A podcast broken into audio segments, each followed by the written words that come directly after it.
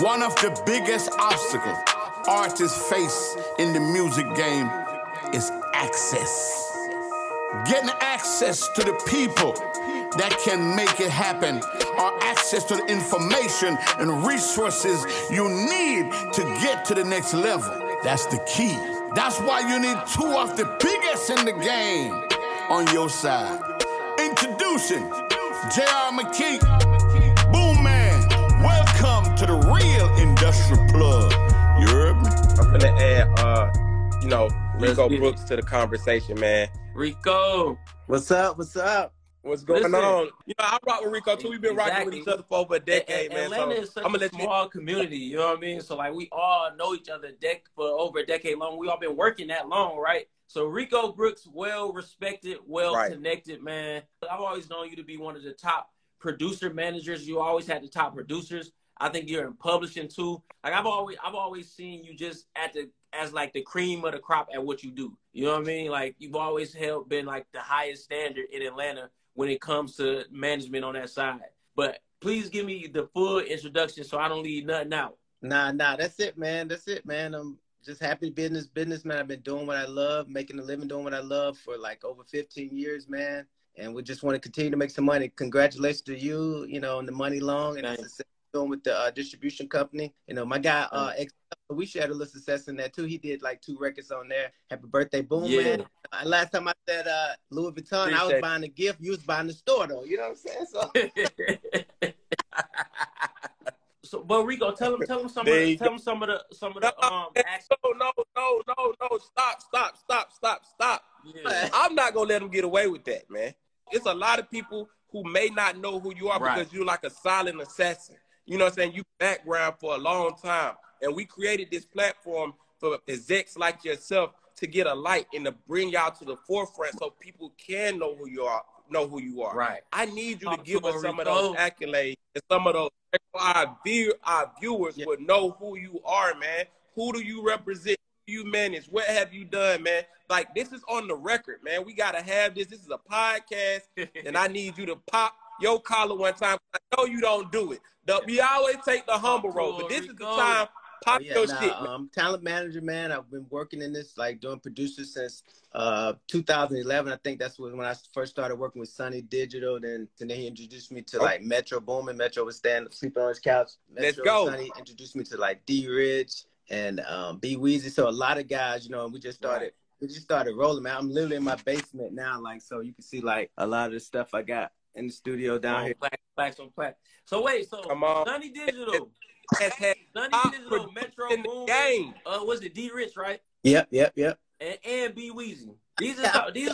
You really Come just named on. some of the top two, top four producers of the last decade. But you Of the last decade, bro. Like I'm you talking know, about uh, you know, you're only good as your last record. So I picked up some new guys like me and Quay Global. We've been rocking. You know, he, over at QC, I went and met with Coach and P, and I was like, "Yeah, bless man, go ahead and run." So we started working together. And I, uh, working with Junior Genius, and then I picked up uh, Pull Up Lamb, who signed a Lil Durk Oh yeah. publishing JV over at Sony. We did. He just did like Barbarian on the uh, last Durk record. You know, so Yeah. we just I know that tag. Pull up, Lamb. I know that tag. Man, I appreciate you sharing us with that, man. We needed that, and the people need to know that. And I'm super excited and happy for your success, and you know, grateful for the contribution that you've had in the game and the way you pushed forward and influenced. Because a lot of these people wouldn't be in these positions if it wasn't for people like you. You helped make a lot of careers. Like a lot of times, the artists, you know, they do their part. They're very influential and they're de- definitely instrumental, but they're mm-hmm. not there without people like us. And people need to know and respect, you know what I'm saying? People like you who's been in the game, who's pioneered Right. the game, and who's changed lives. Like you're a life changer. And we respect you for it, love you for Thank it, and we thank you for your contribution. let's get it. now done. we can get into they No, are. no, for sure.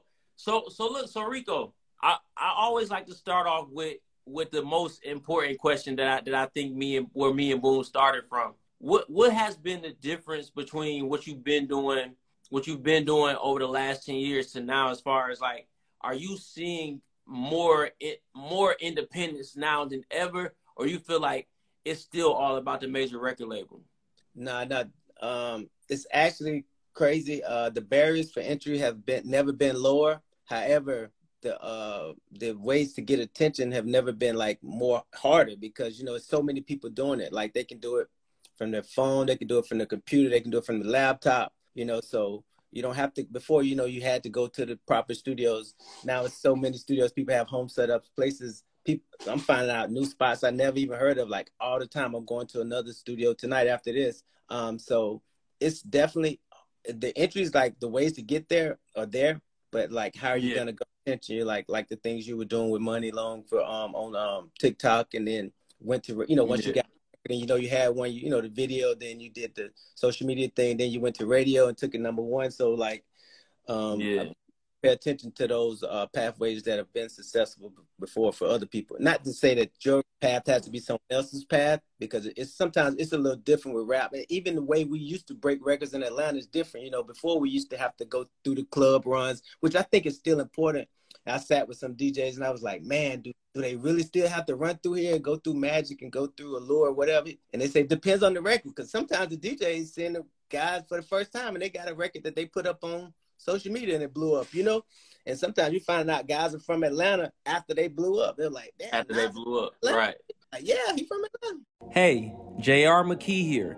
Listen to all of my artists, managers, and executives. It's time to evolve into the streaming business. I'm the number one streaming executive in the industry with over 30 platinum and gold records in the last two years alone. I've been teaching everybody how to do what I do so if you're interested in breaking through in the streaming business, go ahead and enroll in my masterclass to join my Stream Team community. The link's in the bio. Or visit our website, thestreamteam.club. Y'all know what's going on, man. It's your big homie Boom, man, checking in. Authentic Empire's own CEO. If you want to set up a meeting, you want to rock with the team, you want to get heard, all you got to do is log on to www.authenticempiremg.com or text the number 448570040. Let's get it. Booming. You, you, you, let me tell you what's crazy, right? I think the DJs have the power. Mm. I think a lot of them are just scared. You know what I'm saying? Like for me, the DJs, like I, once again, these are products. So I, from a business mm. side, I look at it as a product, right? And the, the biggest thing about a product is getting it out to a consumer base, right? So if I'm in a club, right, and it has a thousand people in it every single week, and I'm a DJ, if I want to break yeah. a new record, yeah. I can yeah, break one. That's I'm gonna tell you what the DJ said to me. Once you finish what you're saying, though. No, go ahead, go ahead. Yeah. And, and I said, no, no, go ahead. So you got all these people. So DJs have jobs too, right? Just like if you're on a job and um, say if you security and, and the guys on the couch, like, you know, with the girls with their with their heels and they're like the, the owner's like, Man, she on the couch, you know, this is a plastic couch. You gonna then he he say that, you're gonna be like, Okay, I gotta go get him down. So the so these DJs have real jobs and they're like and they get paid, you know, by the tips that the girls tip out. So if you play a song like clear the dance floor, clear right. the and like the girls don't want to dance on this song, they're looking like, what the hell, man? So it's got to make sense. They're scared. So yeah, because they yeah, but it's got to make sense too. Like you can't just throw that record on and be like, man, this nigga just.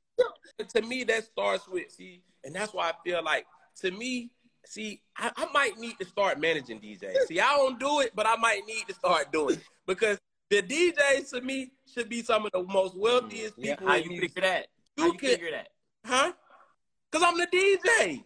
I'm the DJ. If I have a uh, if I have a crowd and I DJ to, and most of these DJs don't DJ one right. They, they DJ all over the week. Yeah. So several things. If I'm a label, right? Obviously, if I know you DJ and five, and I'm trying to break a song, hey, right. I need to tap in with you. But are you making yourself assertive enough to reach out to these labels and say, hey, I see that artist you got over there, Money Move. You know what I'm saying? What new records he got? You know what I'm saying? Put me on your payroll, and I'm gonna make sure his music get played every single week at every, every single every label. Is what you saying? Absolutely. Then they should be making themselves available to artists because it's so many artists, right. bro. It's millions of artists, and if you in Atlanta, but see, you know what it is, bro. You you you can you know how to get charge for me, bro. And people, you, it's it's a mind, it's a money mindset, right? You know what I mean? That's for any occupation.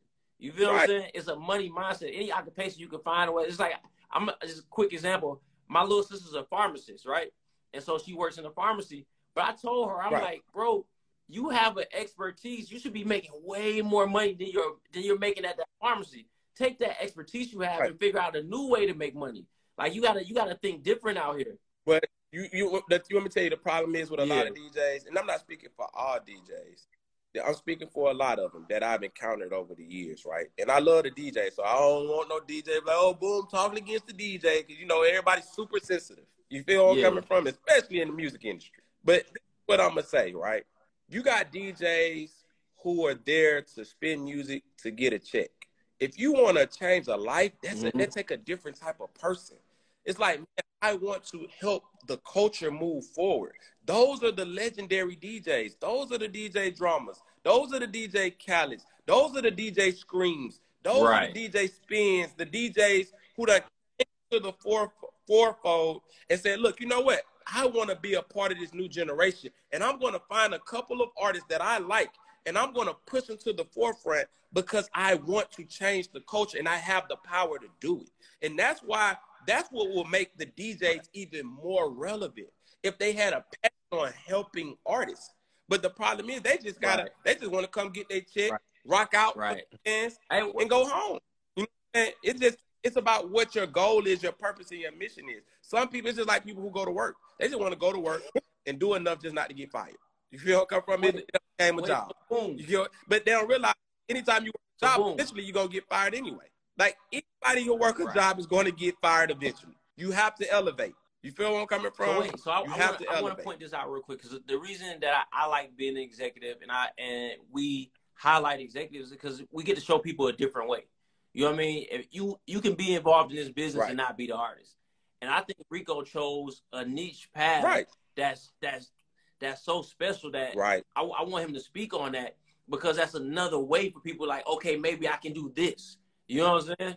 So so so Rico, like, is what that, made you say, okay, that, I'm gonna focus in on producers and I'm gonna blow producers up? Like, how, how did that come about? Yeah, actually, I was managing artists. Like, I started with Boyz N Da Hood, so you know, Jeezy, Jody, Duke, Biggie, and um, that experience was like, um, it was like very like, uh, let me see the word. It was like, it was uh, very humbling because I was like, you know, I come from like a, a corp, not corporate, but I was working at the record store, and then so it was like semi little corporate, but I was working with custom customer service. I was doing like the manager of those stores and then the district manager, and then I started managing artists. Then so now I'm on the road, and then then I took went from Boyz N Da Hood to to Young Joc, then Joc to Gorilla Zoe. But um, the artists are very demanding of managing artists because you can only do like so many right unless then after you get to a certain point with and how many you're working with then you become actually you become like it becomes a disservice to them if you're not right. able to spread out. Yeah, so um, and I realized that you could give mm-hmm. it your all, and then one day they can wake up and be like, "Man, this ain't working out." You know, where they can't do that with the distribution agreement or with the publishing agreement, you know, or like a production agreement. So I started saying I got to figure out other ways to like wake up and not be in the music business. You know what I'm saying? So right, uh, pick some other path. Then you know, um, mm-hmm. working with producers allowed me to do other things that I have other interests in in life too. You know, so I, I really I say, okay, I can do this, and I can do multiple without like actually being a disservice. I can actually leverage some of the relationships I have with others to um to work with uh to make that work. Right. Yeah.